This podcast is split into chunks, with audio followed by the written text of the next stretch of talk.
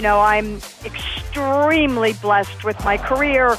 I like to say preparation is your armor. Hannah does the what, and I do the why. You know, I'm fascinated to see the matchup with Justin Jefferson, but he's only as good as if Kirk Cousins can get him the ball. It's really holding up uh, at the lines of scrimmage, and that's that's always where I, I start to watch the game.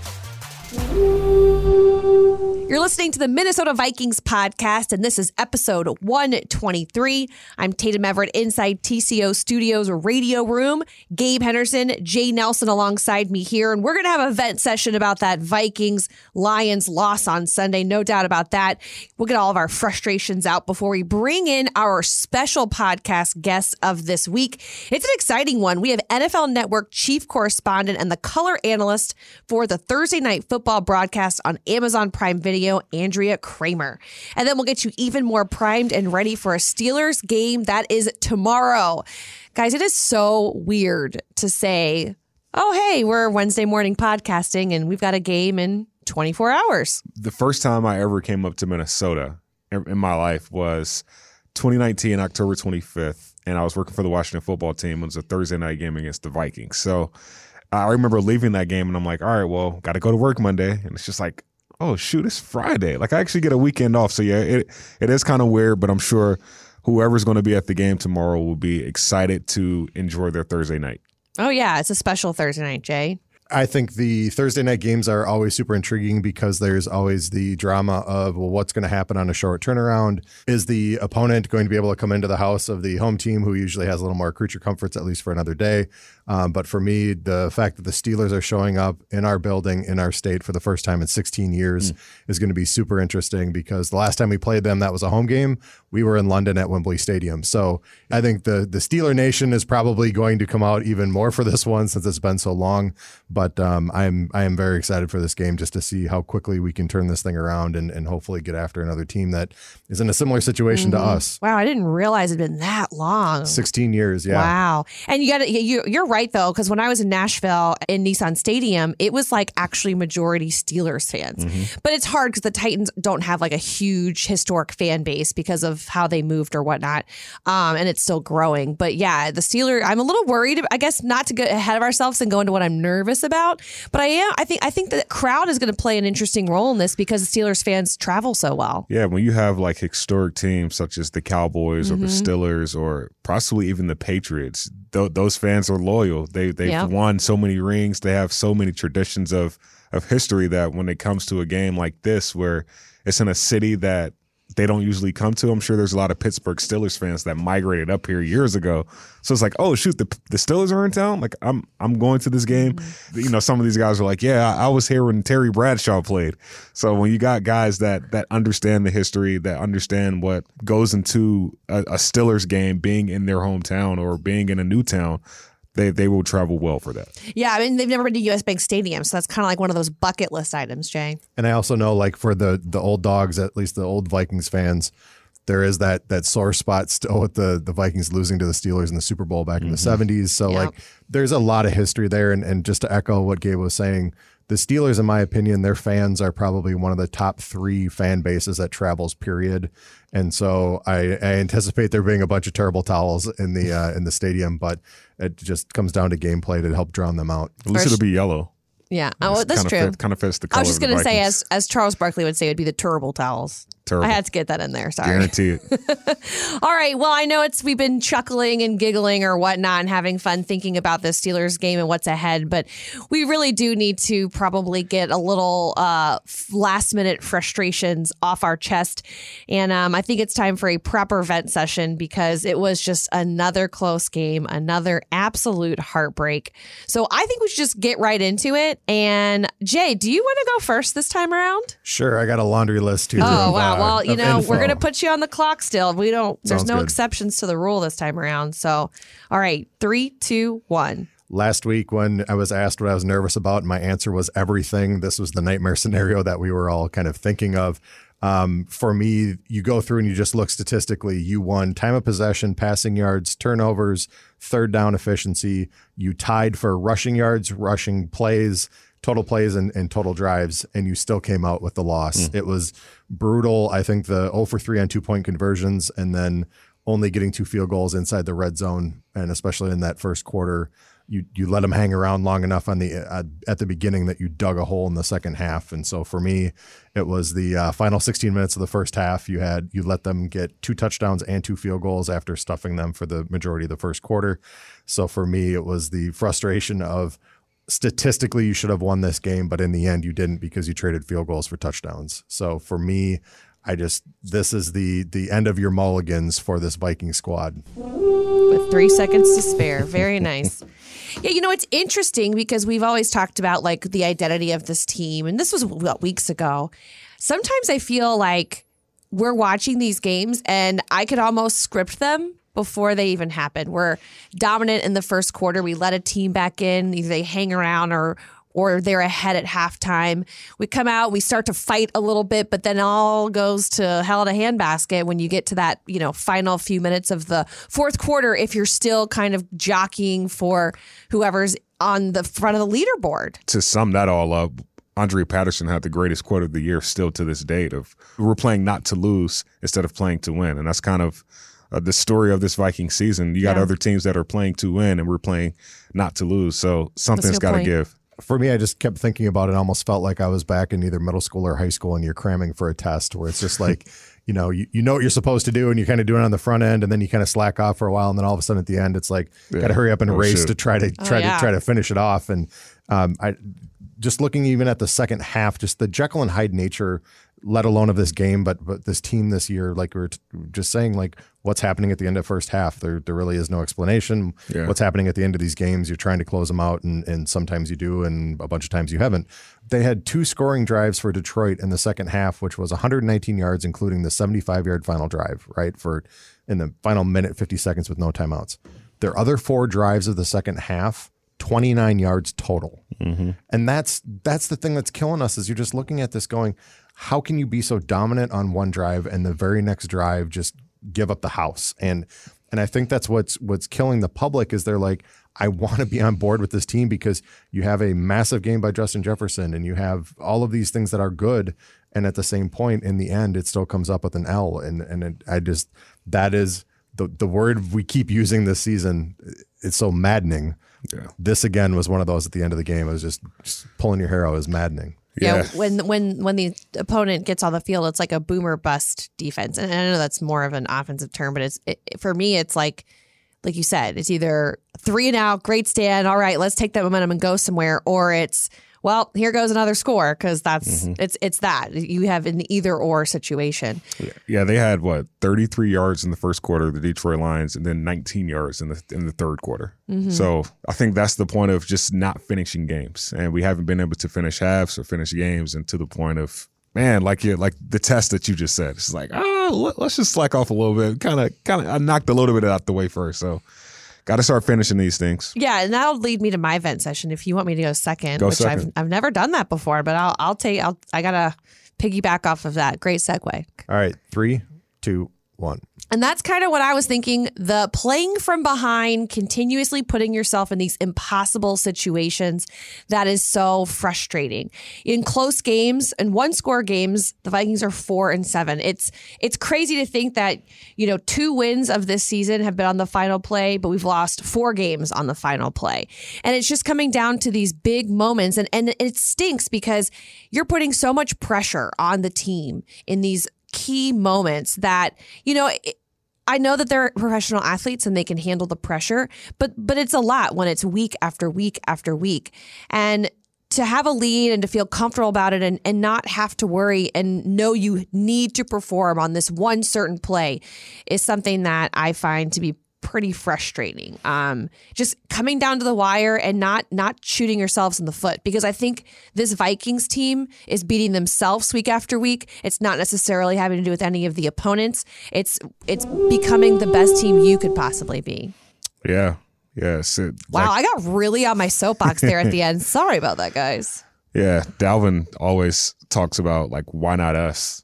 And we always talk about other teams. So like, why why not? Why can't we just control what we can control, put our foot down, and say like, this is who the Vikings team is, instead of worrying about okay, well, this is what this guy can do, this is what that guy can do. So that's that's a great vent session. Well, Great thank you very session. much. I didn't honestly. I, that's kind of where I started. I didn't know it was going to go there. I think I was just really in my feelings. venting. I was in my feelings. You're right. You know, You're that- venting. that is that is the the point of this, right? I think it's the con- uh, condensing of all of the feelings throughout the season of finally getting towards the back end of the season. Yeah. And just seeing, you know, these repeat patterns. That's a thing that I think has been driving people nuts. Is just it's it's the we know what we're supposed to do, we know what we want to do, and then it's actually finally doing that and finishing It's. it I feel like this is a frustrating math equation. Not to do another school analogy, but it's like a frustrating math equation where it should add up, but you're missing like an x or a y or a, sorry, I haven't taken math in A forever. squared plus b, b squared. yeah, it's like something in the Pythagorean theorem. I have no idea how to figure out, and I like missed one carryover somewhere, and and like it just doesn't compute. My brother's a math teacher. He's still sending me going, "What's going on with this team?" So even he can't figure it out. Yeah. All right, funny. Gabe, you want to go for a little vent sesh? I don't, but I will. Okay. All right. Well, it's mandatory. Well, I'm just- No, I'm not to do another school term. Just kidding. All right. No, the, the the reason why I said I'm not is because what I'm going to say is what every Vikings fan has said all Ooh, week. So, okay. um, let me know when the clock starts. It's going now. It's going. All right. Um, Go ahead. Vikings fans, since Jay Nelson or Tatum Everett didn't say it, it's, it's got to be that last drive for me. Um, you give up 75 yards on a 14 play drive with less than two minutes on the clock. Um, that that's just. I feel like that's the Viking season in a nutshell. When you get the opportunity to win a game or just put your foot down, uh, we we don't take advantage of it. And I think the one stat that stands out to me was third down our third down defense hadn't give up hadn't given up a third down conversion the entire game up until that last drive. The Lions were 0 of 8 on third down. They had two third down conversions on that drive. The last one they didn't convert, which made them 2 of 11, but that last one turned into the fourth and 2, which turned into the game winner. So it's just one of those things where it's just like, yeah, we, we did lose to the Lions, but at the same time, we didn't do enough to be able to say that we beat the Lions. I feel like if we would have won mm-hmm. that game, it kind of would have felt like the first Lions game where you look at the end of the day and say, hey, it's a, it's a W in the win column, but just not enough to say that this was a decisive game that we should have won. You know, it's interesting you bring up third down because that was really awful. But if you, one thing I noticed during the first half, the last, like the longest drive that they made in the first half towards the end, they didn't need a 3rd mm-hmm. down. And that's one reason they didn't have to convert on third down in that first half, which is crazy. So it, it is just allowing, you know, first downs just continuously happen. Well, obviously that's Well, they, they were good on first and second down. They were, I Yeah. think they were in second and five um, a good majority of their drive. So when you're in second and 5 second Mm-hmm. and four, your your chances are you're going to get a first down. And I think both of those touchdowns that they gave up to tight ends were on second down. So two explosives. I think they have five explosives in the first half, and that's just like we, we got to do a better job. So that that explains the third down there. going back a little bit to Mm-hmm. the formula piece part of the thing that i think was was making me nervous last week when i was saying everything was the amount of bodies that were out of this game you Yeah. know the the amount with Thielen going down early cook out peterson out um, both linebackers like all of all of that crew being gone and you're like man how, how much kind of depleted roster can we have in order to have a chance to win this thing? And I think we saw it on Sunday, and, and I think this will kind of get into some of my stuff later too. But just the idea that all of those pieces were gone and you came up that short mm-hmm. at the very, very end of the game.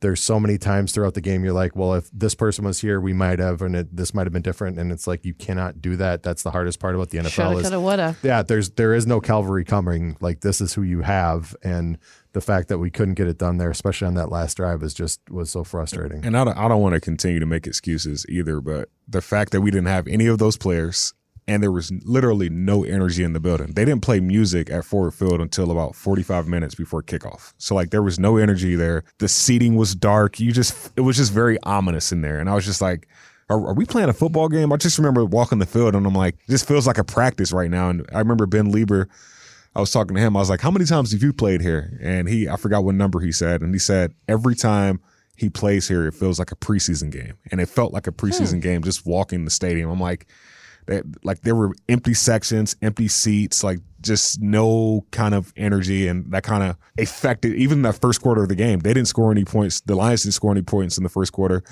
but we ended two drives on field goals. So instead of punching the ball in, you just settled for a field goal, and like literally no chairs the entire first quarter. So that kind of just affected the rest of the game. So no excuses, but that that kind of played in effect too. Sure. Well, the slate is wiped clean as we look ahead to Thursday night football on NFL Network, but you could also catch it on Amazon Prime video broadcasts as well. I'm not sure if you guys have done that before, but highly recommend. It's an all female team with play by play announcer Hannah Storm and analyst Andrea Kremer. Not only trailblazers making history being the first all female booth, but great broadcasters. And as you will see from our interview with Andrea Kremer, great people. So even during her busy week of prepping for our game, she joins the MVP right now. And now we are so excited for our MVP guest this week.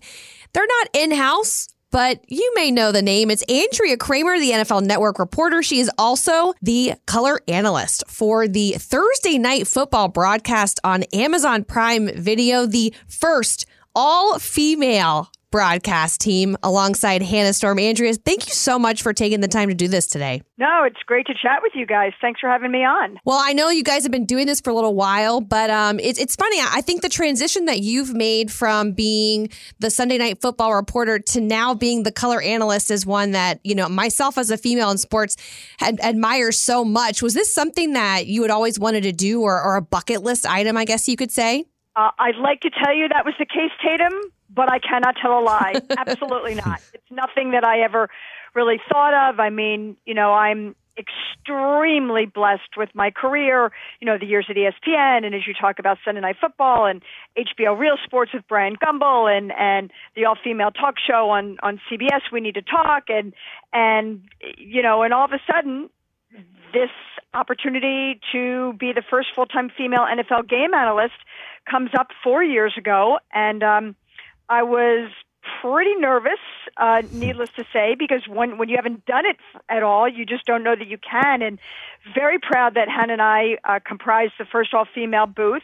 But um, at this point, four years in, I, I think that I mean, I kind of hope we're past the, the, the chick factor, as I like to call it, and that we're just a, a great viable option for, for folks who have Prime Video. Um, you know, we're in 220 countries around the world, so we have quite the, quite the following. And, um, you know, I think that we give a real viable, entertaining, informative alternative to, uh, to what, to the great broadcast that you're going to get on, on Fox. Agreed. I agree. I mean, at the end of the day, as long as you guys, anybody is putting out good content and reporting uh, to its highest form, I think it is great. And that's why I personally think you do such a great job. But going from a sideline reporting to host to now being a color color analyst, what do you pride yourself on most as a color analyst, especially coming up for this game? You know what, Gabe? It's always the same thing. It's been the theme of my entire career preparation.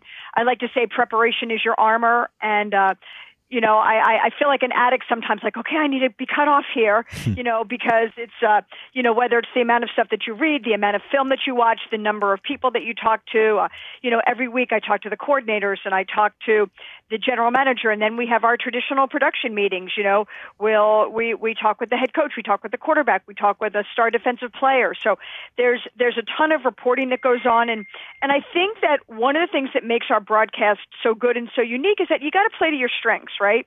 You know, Amazon Prime Video wanted Hannah Storm and my unique voices. Well, you know, she Hannah is an icon in this business. She's an amazing host and she brings that to her play-by-play role. And for me, being a journalist, you know, I bring those sensibilities. So, you know, as we like to say, Hannah does the what, and I do the why. And I, oh, I, I want to be able to do the why. But it's not just that. You know what, you guys? It's um, I'll, I'll share this with you. Al Michaels, my my former colleague, my dear friend, gave me some great advice before I started this four years ago. He said, ninety percent of the analysts don't really know what they're talking about and 99% of the audience doesn't understand it either, but they mm-hmm. think it sounds really cool. So what I want to do is, I, if I'm going to talk about jet sweeps and ghost motion and cover two or single high safety or A gap penetration, I want to be able to explain it. Because if you can't explain it, you shouldn't be talking about it, and that's something that I pride myself on. Um, you know, was was talking with uh, TJ Watt today, and I was I was basically just saying, okay, put me in your head as you're coming around left end. Why are you so prolific and so proficient at the strip sack? So I get to get inside his head. So if sorry to say, if he gets to Kirk Cousins tomorrow night, you know, then Don't you know I'm that. able to just I'm I'm saying hopefully not. But if he does, I, my point is, I'm able to bring a perspective from his vantage point, which to me, I think is pretty cool for the audience. Yeah, you know, it's funny you say that because I remember being in journalism school and that was the key. You know, you are you are communicating to people. They say at a seventh grade level, as, as funny as that sounds, but it's just that everyone can really understand what you're saying and you take away something from the broadcast, which I think is pretty cool. But it sounds like you've taken in a little bit of the Steelers' uh, knowledge this week, been able to speak to some of them. You haven't been able to speak to the Vikings right now, but just seeing the season that's unfolded for, you know, our Minnesota Vikings and just the close games, close calls, heartbreak, and high wins. I mean, what what have you seen from this team? Yeah, I mean, you you just kind of mentioned it, and obviously we're going to be talking with Coach Zimmer and Kirk Cousins and all, uh, you know, in in a, in a little bit here. But um, you know, look, it's it's so difficult because you know, there's always sort of this this this cloud that hangs over the team like oh my god here we go again. You know we've had so many close losses. Oh, oh my goodness is it going to be another literally last second loss on the final play? And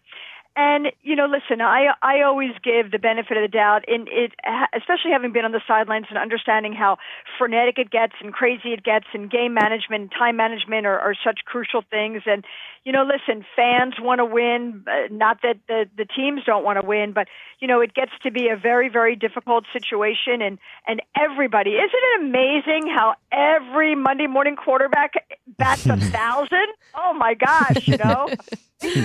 prevent defense. Oh my God, how did they, you know, allow Jared Goff to do this, this, and this? So it's it's difficult, but you know, look, um, every team has injuries, and you can't fault, you know, you can't attribute it to that. Um, the other thing is, you guys, you know, look, um, there's only one Coobs, okay? Gary Kubiak you know, multiple Super Bowl champion.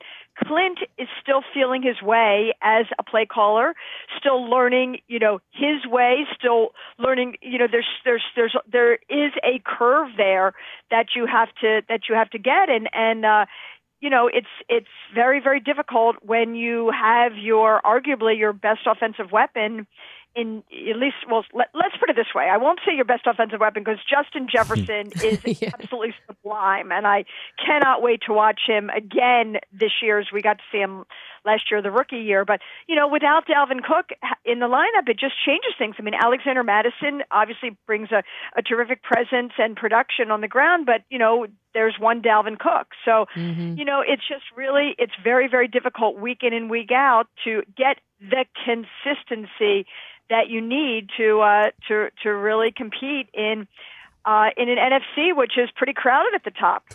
If you if you look on Twitter right now, everything is pointing to the Vikings probably won't win another game this year because they lost to a team that hasn't won a game uh, last week. So well, we know we have the talent here. So why so why should Vikings fans still feel some optimism heading into the end of the season, including this game? The Jacksonville Jaguars beat the Buffalo Bills. Mm-hmm.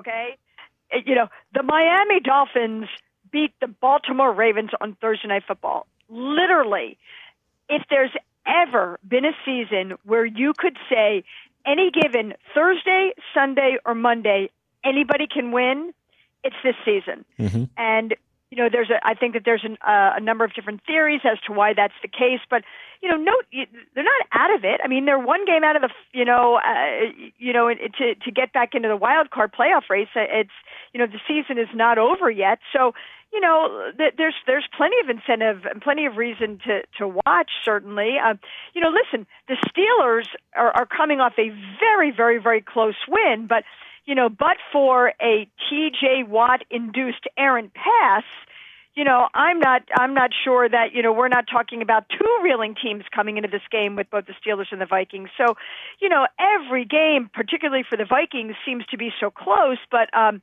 you know, there's you know, do do not despair. I I mean, come on now. There's uh you know, any seriously, any team can win, and we see a lot of funky things happen on Thursday nights. You know, it's a short week; it it changes some things, um, but really, um, come on, man, keep the faith. Why am I giving you guys a pep talk? So, like, because I, I I'm a, I don't want to be the company guy, and I know like t- trying to tweet out some positivity during the week, they're just like, "Hey, bro, we, we don't want to hear that." So like, I, we just needed an outside perspective of why should they still believe. And two weeks ago, they you know it, it was like, "Oh, we can win our next seven games." So I, I just think the the emotions are going up and down, and you do provide us with some positivity, Andrea, and we really appreciate that. I know that you're also deep in your own prep, so how to get the how do the the Vikings get the win on Thursday night? Well, I think you know it sounds so cliche, and and you know, but when you, it's it's one thing to hear it from people. It's another thing to watch the tape. You guys, it all starts up front on both lines. I mean, you know, the the Steelers, def, you know, defensive line is is very formidable. We've talked about T.J. Watt. I mean, they've got to be able, and a Vikings offensive line, which particularly last week is really in flux they have to be able to hold up at the point of attack against the Steelers defense because you know, they even with Joe Haden seemingly primed to miss another game, you know, they still uh, can provide a lot of tight coverage in in their secondary. Um, you know, I'm fascinated to see the matchup with Justin Jefferson. I, I mean, he's one of these players that even when he's covered, he manages to find the holes. He manages to make the contested catches. It's just, you know, he's so wonderful to watch. But he's only as good as if Kirk Cousins can get him the ball. So I think that that ball security is going to be huge. You know, we talked about T.J. Watt, his proclivity to create uh, turnovers, force fumbles. So it's you know it's protecting the ball, it's holding up at the point of attack, you know, giving Kirk enough time to be able to, you know, to scan downfield and having some semblance of a running game because obviously you need the threat of a run to hold up and play action. So I think there's that, and then you know, look defensively. Um, we're not looking at at the the Ben Roethlisberger of of old, but you know he certainly did enough last week to be able to uh, you know, to get the ball downfield. And, uh, uh, you know, Diontae Johnson is really the guy who's emerging as their as their deep play threat. You know, don't sleep on Freiermuth, the tight end, who you know the rookie who they just love, and and Najee Harris. You know, he has had a bit of an uneven season, but if they can get him going, uh, again, that points to the Vikings' mm-hmm. defensive line. So I think that um, the importance of, of getting some healthy bodies back. Obviously, we know that Patrick Peterson is back, which is phenomenal. You know, you hope that Kendricks is going to play. You hope that Anthony Barr is going to play uh, to shore up the linebacking corps. Totally different defense when they're in. You know, Michael Pierce just would be his second game back. So again, it's uh, it's really holding up uh, at the lines of scrimmage, and that's that's always where I, I start to watch the game. Well, I know you are super busy getting ready for your Thursday night football broadcast, Andrea. So we greatly appreciate your time. Be sure, Vikings fans, to click on Amazon Prime Video for a change. Put on Hannah Storm and Andrea Kremer calling a game, the historic first all woman booth. And thank you again, Andrea, for being here. We are so happy to have you here on MVP. Well, look, it's my it's my pleasure to join you guys and and to you, to your families, to all your listeners. Uh, happy holidays, and above all, stay healthy out there. A big thank you to Andrea Kremer for joining MVP this week. One of the things I really loved what she said is providing like a different perspective, a different voice when you're watching the game because the amount of tweets that come out about specific announcers or certain people calling the game. Well, on Thursday night, you have an option, which I think is just so neat. Every week they have an option, right? But I guess since this is the first ever female broadcast team, I think you should pay more attention to that because I feel like that's going to be a new energy, a new juice that fans haven't expected or seen before, which is much needed in our profession. So I'm, I'm, excited. So, I'm excited for her and Hannah Storm and the entire team. For sure. It's it's cool to hear her talk about and, and this is something that like I I thoroughly enjoy having obviously not played the game before, having her explain things as you're watching it. Cause that's something that I think is really valuable when you watch a broadcast if you think about the NFL, what they're doing right now, not only this broadcast, but like the Nickelodeon one for the kids, mm-hmm. you've got yeah. you've got Monday Night Football doing the the Manning brothers. Like yeah. as a fan, you can literally cherry pick the kind of coverage mm-hmm. that you mm-hmm. want. I think the idea with this one too is that these are two people who have been around this game for decades. Like they they are two of the very best people in broadcasting And I think it's going to be really interesting to see what the re- reception is with this thing because, let alone it's a Thursday night game, which it's that's got its own um, issues at times, just with people paying attention. It's the work week still, got to go to work on Friday. But I think the fact that you've got these two Titans on mm-hmm. this call doing this. I think this is a great step just to see what the reaction is to it. Yeah. And and I think you couldn't find two better people with more knowledge to actually make this happen. So I'm really excited to see what the reaction is by the public. I remember when uh, Beth Mowins, she was on our she was on a call last last year. I can't think of which game, and I remember listening to it like because we had no fans and I remember listening to it in the box beside it and I'm like, dude, like this is like really good. Like she is how she was explaining the game. Andrea Kremer said it earlier. She said a lot of people don't know what they're talking about, but if you can explain it to a seventh grader, you can explain it to anybody. Beth Mowins said if you can explain anything to a kid, anybody would be able to understand it. So the fact that she's able to peel those layers back and and get it to a level where everybody is able to enjoy a game of football with a Coors Light in their hand you can't ask for anything better than that. It's it's I mean learning about the game is why we watch too. Like the game is constantly evolving. It's always different. Fans want to be able to go to the water cooler the next day and explain what just happened and sound smart not only yeah. to themselves but to their friends and their family. right. It, it's there is a, a subsection of fans that that is their key thing and I think given Hannah and, and Andrea's uh, past history and all of the games they've been to, everything they've covered. They can even, you know, they can talk about all of the stuff, even with the sideline coverage and personal stories of, of meeting with everybody. I just think there's a wealth of knowledge there that I think the fans are going to eat up come this game. For sure. So, yeah, big thanks to Andrea for joining us. Always a pleasure to speak with her. And um, she got us a little bit ready for that Steelers game, but now it's our time to shine. We've got to talk about one thing we're excited about in this matchup and one thing that makes us nervous. So, Jay, you went first first last time. Gabe, would you like to go first this time? I will do the honors. All righty. One thing I'm excited about is just being back at home. Uh, we've been on the road four out of the past five weeks, and it's just been a grinder. Um, going from coast to coast and playing different games against different type of teams. I mean, you got a, a quarterback in Lamar Jackson that's different. Then you go to um, LA when you pat, play a pass heavy team. You're traveling all the way across the border, and then you come home and play the Green Bay Packers, and it's like, okay, now we finally get a home game to go back on the road to San Francisco to lose a, a nail biter there and then the Detroit Lions. The fact that we actually can wake up in our own beds the day of the game and actually cheer for our home team and we have some of our guys back and the fact that we have our fans back, I don't think you can ask for anything better than that. So honestly, I'm just ready just to be back home. I like that. I like that a lot. Gabe's looking for some home cooking. Yeah, that's that's it. That's all. Yeah. Like, well, it does feel like we've. It's been a while since we've been back at U.S. Bank Stadium. Green Bay Packers. That felt like two months. Ago. It ago. does because like, well, because we've had some agony since then. So you know, the losses make it a little bit tougher. Yeah, the pack the Cowboys game felt like forever ago. Yes. Yeah, it's just I feel like all that happened. Our last home game was before the bye week. That's what yeah. it feels like. We've been saying this all year. It feels like the slowest, fastest season yes. we've ever been a part of. Yes, very true. Yeah. Very true. Well, Jay, what are you excited about in this matchup? I'm excited given the point I just made before. I'm excited to get a bunch of our guys back uh, in this game, especially the linebacker side. Um, we've talked about it on multiple shows uh, throughout the entire season my own personal feeling is you just you notice a difference when Eric Kendricks is not on that field. Mm-hmm. But having Kendricks Barr and then even uh, you know Patrick Peterson coming off the COVID list, um, getting at least those three guys back on defense, given you know how frustrating it was last week, let alone it's a short week. Just I think it's going to be a giant shot in the arm for the defense to finally have this veteran presence back on the field, at least in those positions and I just I can't wait to have them back and, and be able to somewhat feel like there's a level of comfort there knowing that the best players on your roster are in those positions. Yeah, this is the most quote unquote most healthy our defense has been since week eight.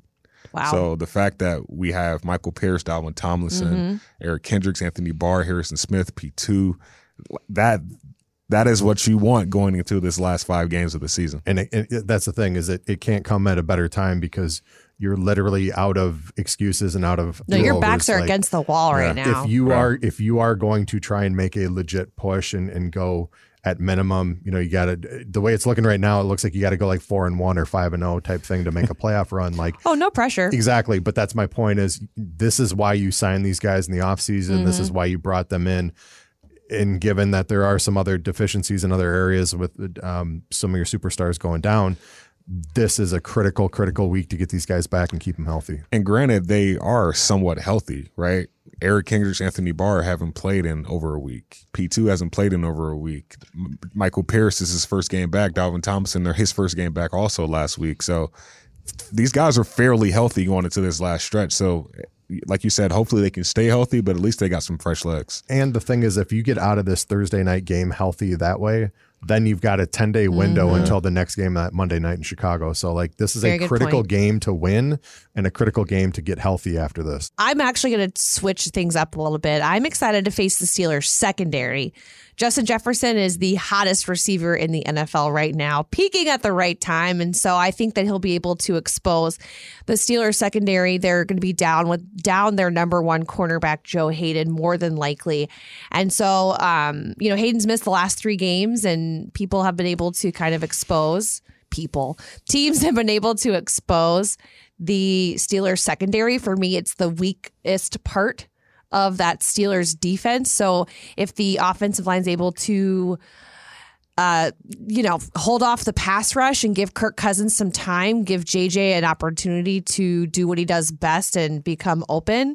Um, I think that this is something they can definitely expose on Thursday. Andrea Kremer, that was her point too, of just talking about it's all going to be in the trenches of mm-hmm. giving mm-hmm. each of mm-hmm. these That's quarterbacks true. time. If you can if you can try and hold off, you know, the pass rush at, at, for both sides of that and get, keep both these quarterbacks clean, you're potentially going to see a shootout. As excited as I am to see Justin Jefferson too, I'm excited about KJ and mm-hmm. Dede. Like who who's going to step up if Adam Thielen can't play? This Steelers team they've given up a 97 and a 100 yard game in their two out of their past two weeks to wide receiver number twos. Like Mike Williams had 97 uh, a couple of weeks ago. Tee Higgins had a 100 yard game. The Bengals, well, for the Bengals a couple of weeks ago. So it's like, who's going to be that second guy? Because yeah. I, I, if I'm a betting man, I, I, would think they would try to add more pressure to, sure. to JJ. Like he's their, he's our only receiver right now that has proven himself. So I, I said it on winning formula this week. I, I think Dede will have his first NFL mm-hmm. touchdown, but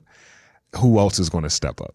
For me, it's Conklin. Mm. Conklin's my guy on this one. He's he's been in big spots. He's proven that if you can get him running up the seam, he's he's kind of the forgotten guy that other mm-hmm. teams just kind of go like, yes, he's been serviceable, but we're worried about Jefferson.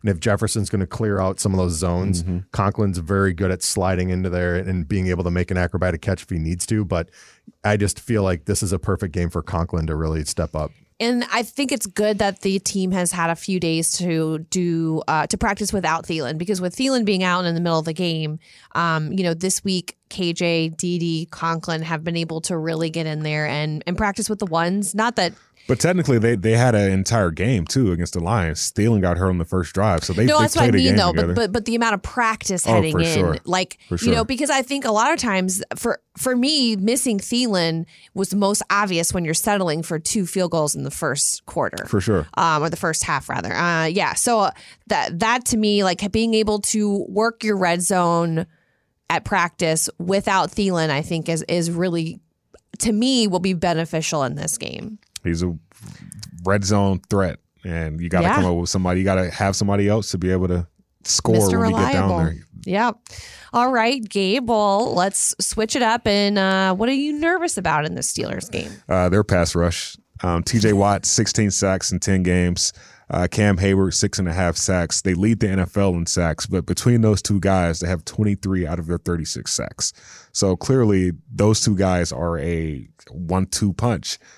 How do we stop them if Darrisaw doesn't play? Do we have something in place now that that keeps those guys limited? You look at the film and you see um, the Cincinnati Bengals did a good job of doing so, but do we have the willpower to be able to keep those guys neutralized? Because when TJ Watt is one on one against any lineman in the NFL, um, I think he's going to win fifty percent of those those chances, and I think that's why they put him in those spots to be able to um, get those one on one matchups. So Brian O'Neill, Oli Udoh, Rashod Hill, if Darrisaw plays, it's going to be a, a long game for for all those guys. But they've been in matchups. They've they've faced uh, a, a Myles Garrett or Randy Gregory. So this is just another one of those premier defensive ends in the NFL that they got us suited and booted up for. So it, Yeah, will be interesting. I, I think back to the first couple of weeks of the season when there were Darrisaw was still not there and they were still experimenting with the lineup and neutralizing guys like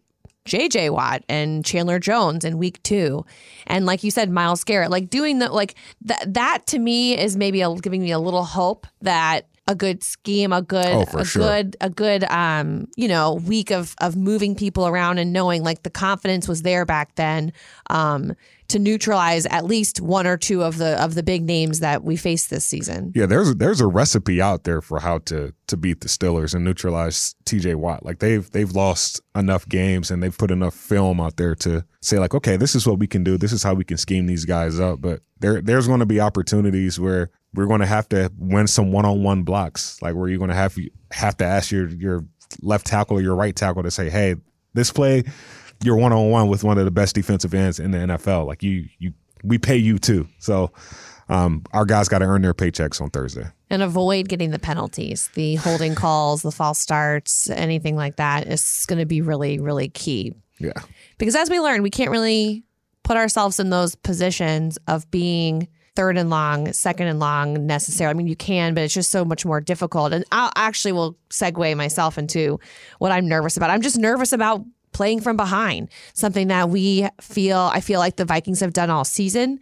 And that and that makes me very nervous against this Big Ben team. That you know, I mean, just watching that Ravens game, I was at the edge of my seat uh, during the fourth quarter there, because it's just he is magic. Then sometimes he's been here plenty of times before, can get it done, knows what needs to get done. They're six, one, and one in one score games, which to me speaks volumes as to being able to do what the Vikings have not been able to do very well this season, and that's finish out a game.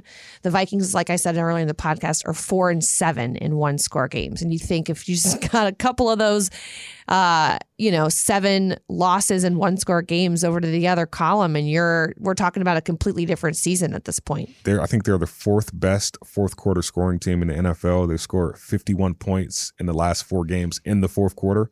So this is a team where they don't start fast, but they finish strong. So to your point of putting our, our Yeah. foot in their throats, Gosh, we're saying it again, aren't you, we? You got to do that because this is, I mean, this is, in my opinion, after watching film, this is the best fourth quarter team I've I've seen. Yeah. Like they they just figure it out against the Ravens last week. I think all of their possessions through the first three quarters, they only had seven first downs and only 140 yards, and then they just flipped this switch, and then in the fourth quarter they just went on a tear and won the game. Big Ben uh, announced this is his 18th and final season for the most part, uh, barring him part. changing his mind again.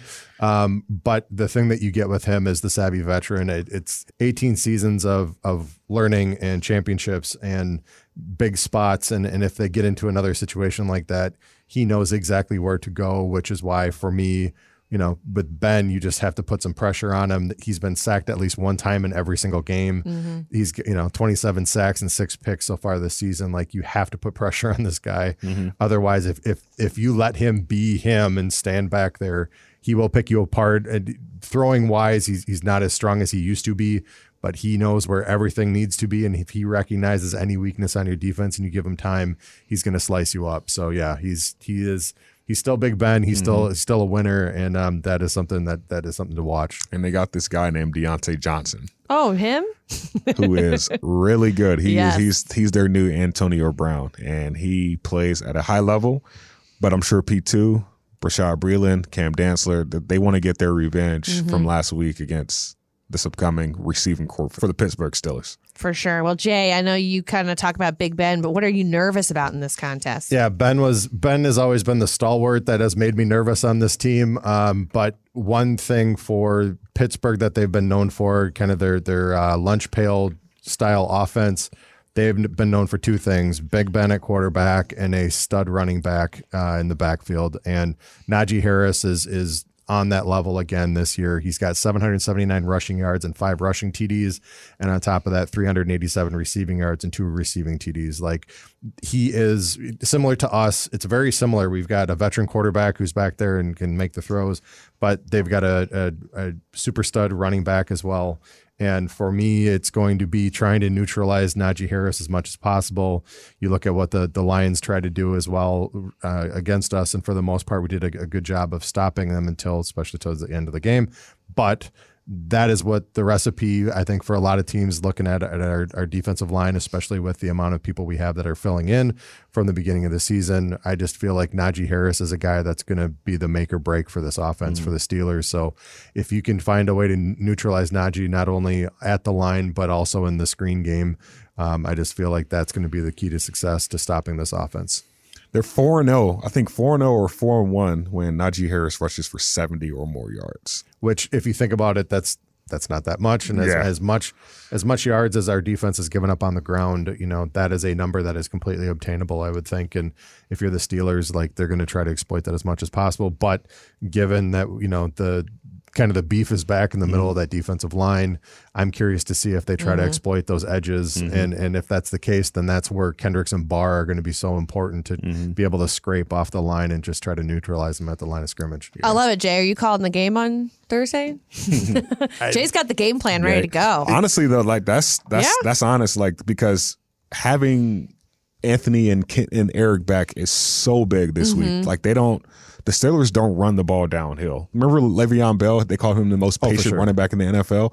That's all Najee Harris does. He waits for a hole to open up and waits for a linebacker to like commit to a side and then runs the opposite way. Like he's he reminds me of Derrick Henry, Derrick Henry's first few years. Didn't want to get hit, very patient, didn't want to get downhill. And then once he started to get confidence, it's just like, oh, these guys well, are more scared scary. of me than I am of them because yeah. I'm actually linebacker size. So I, I'm, I'm counting two things on Thursday. I'm counting one, how many times the Steelers run cover three, because like you said, they're a lunch pill team. They don't do many disguises. They line up in who the, and what they're going to do and tell you to beat us. And they're a team that Mike Tomlin, you know, is like, if you're better than me, then beat me. If you're not, you already know what we're going to do. And I think our guys are better than yours. So one, I, I want to see how many times they run cover three because they do that about 80% of the time. And then two, how many times do we do sweeps and do outside zones? How many times do we run it to the outside? Because teams have been gashing them when they run outside against this team. Granted, TJ Watt is a hell of a pass rusher, but when it comes to run defense, um, that there's an opportunity to exploit him. So I'm I'm I'm looking at two things: how many times they run cover three, and then two, how many times do we run to the perimeter? All right. Well, that's a lot of great game analysis, getting ready, prep for all, all of us around here. But that is not the only thing that we've been working on this week, despite it being a short week. Vikings Entertainment Network has been very busy making sure you get everything you need as we lead up to the big game Thursday night. Gabe, what we got on tap this week? So this week we have Friday Football Feast, which is actually on Friday. I know initially on the website it said Thursday, but it will be a Friday in Lakeville. So Vikings fans, we win this game.